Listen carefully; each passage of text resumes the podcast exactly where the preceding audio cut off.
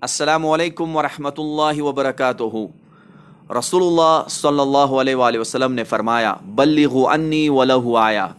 کہ پہنچا دو، چاہے تمہیں ایک ہی آیت کیوں نہ آتی ہو۔ دین اسلام کا پیغام عام کرنا، دین اسلام کی تبلیغ کرنا، یہ ہر مسلمان کا فرض ہے۔ اور اسی فرض کو نبھانے کے لیے یہ ایک میں نے چھوٹی سی کوشش کی ہے کہ یہ پوڈ کاسٹ اسٹارٹ کیا ہے، اس کے ذریعے میں دین اسلام کی تبلیغ کروں گا۔ تو انشاءاللہ آپ اس پوڈ کاسٹ کو سنیے گا۔ انشاءاللہ اللہ تعالیٰ آپ کو بھی جزائے خیر دے اور میری بھی اس کاوش کو قبول فرمائے۔ جزاک اللہ خیر۔ السلام علیکم ورحمۃ اللہ۔